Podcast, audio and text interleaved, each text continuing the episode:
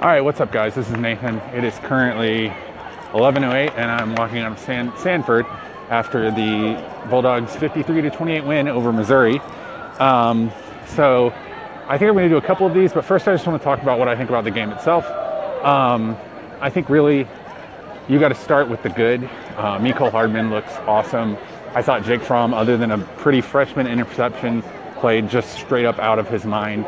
I thought that our running backs looked pretty good. I wasn't super impressed with our offensive line blocking tonight, but I think you know we were they were playing a lot of undersets and they were sliding um, basically like a fourth linebacker or a, a jackbacker or a star or something into the box on pretty much every play.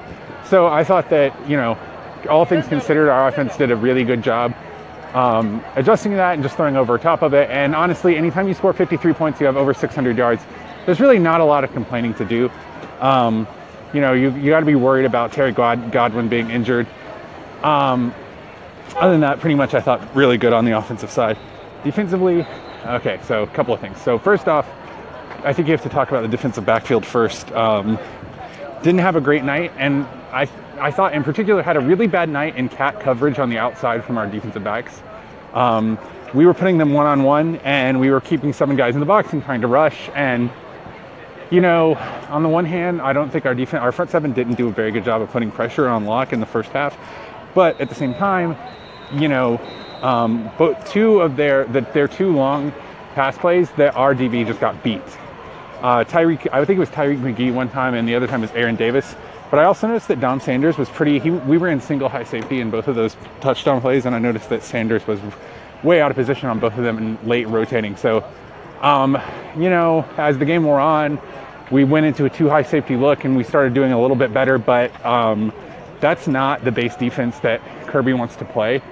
And my expectation is that he's going to continue to challenge these DBs to go one on one.